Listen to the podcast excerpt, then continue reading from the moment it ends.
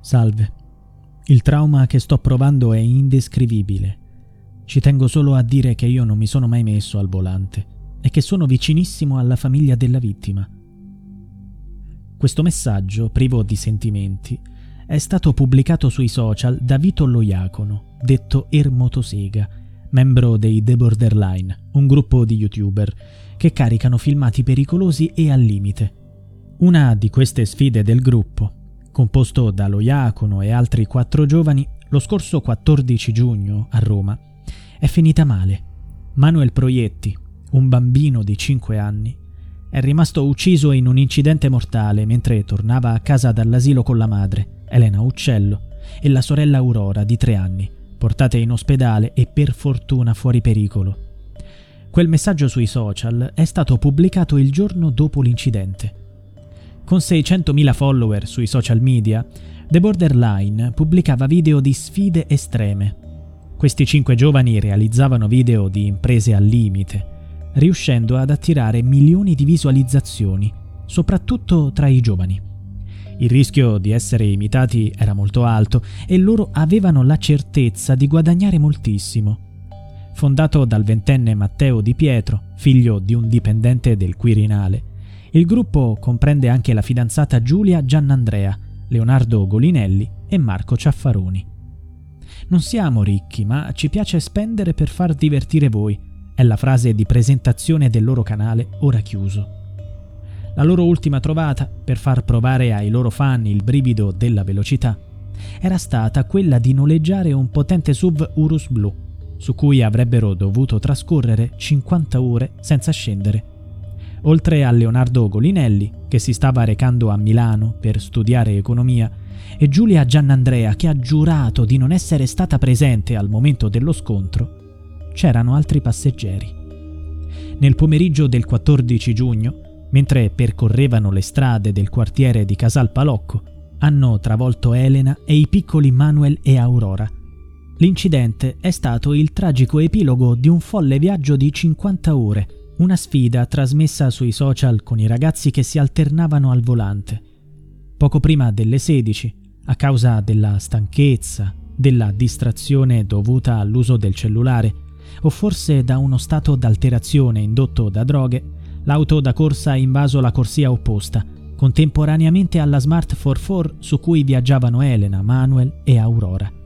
L'impatto è stato così violento che il piccolo Manuel, che si trovava sul seggiolino nel lato passeggero, è morto. Aurora, che si trovava sul sedile posteriore, si è miracolosamente salvata. Nonostante le ferite, la madre Elena è riuscita a uscire dall'auto e ha chiesto aiuto ai passanti, uno dei quali ha cercato di rianimare il bambino. All'arrivo dell'ambulanza Manuel era vivo, ma in condizioni gravissime. È stato comunque portato al vicino ospedale Grassi, ma inutilmente. Gli youtuber sull'auto investitrice sono rimasti illesi.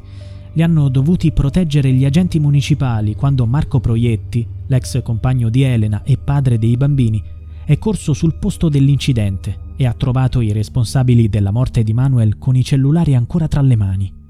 Ha cercato di farsi giustizia da solo per vendicare il suo bambino morto senza motivo, ma è stato fermato e portato all'ospedale Sant'Eugenio, dove Elena e Aurora erano state ricoverate. Gli investigatori della polizia municipale hanno accertato che al momento dell'incidente alla guida c'era Matteo Di Pietro. I test antidroga hanno dimostrato che il fondatore dei The Borderline stava guidando sotto l'effetto dei cannabinoidi. È indagato per omicidio stradale e lesioni aggravate e la sua posizione si è complicata. La Procura di Roma ha anche richiesto una perizia tecnica sulla velocità del conducente della Lamborghini noleggiata da un concessionario di auto di lusso. Il SUV era giunto a casa di Vito Loiacono pochi giorni prima dell'inizio della sfida, 50 ore su una Lamborghini. Al momento dell'incidente erano arrivati al secondo giorno. I cellulari dei ragazzi sono stati sequestrati per verificare la presenza di prove nei filmati e per scoprire chi ha ripreso le corse e le pubblicava sui social. C'è anche da approfondire gli accordi per il noleggio dell'auto di grossa cilindrata ai ragazzi. Costava 1500 euro al giorno, e c'era bisogno di garanzie economiche ed esperienza alla guida. I cinque youtuber non sono certo a corto di soldi, visto che hanno più di 152 milioni di visualizzazioni dal 2020 e generano il loro reddito dalla pubblicità e dai click a pagamento. Difatti il gruppo era organizzato come una vera e propria azienda, con uno studio legale, commerciale e pubblicitario. L'incidente del giorno della tragedia è stata solo una delle azioni al limite dei cinque. La scorsa estate avevano fatto un video simile su una Tesla senza tenere le mani al volante. Diceva Matteo Di Pietro: Siamo con l'autopilota e possiamo mangiare senza problemi. Basta che ogni tanto tocco il volante e possiamo proseguire il video al meglio. Questa volta, per divertire i fan, avevano scelto la Lamborghini, che un'ora prima dell'incidente era parcheggiata a casa di Vito Ermotosega e aveva registrato un video su TikTok in cui prendeva in giro le auto più piccole.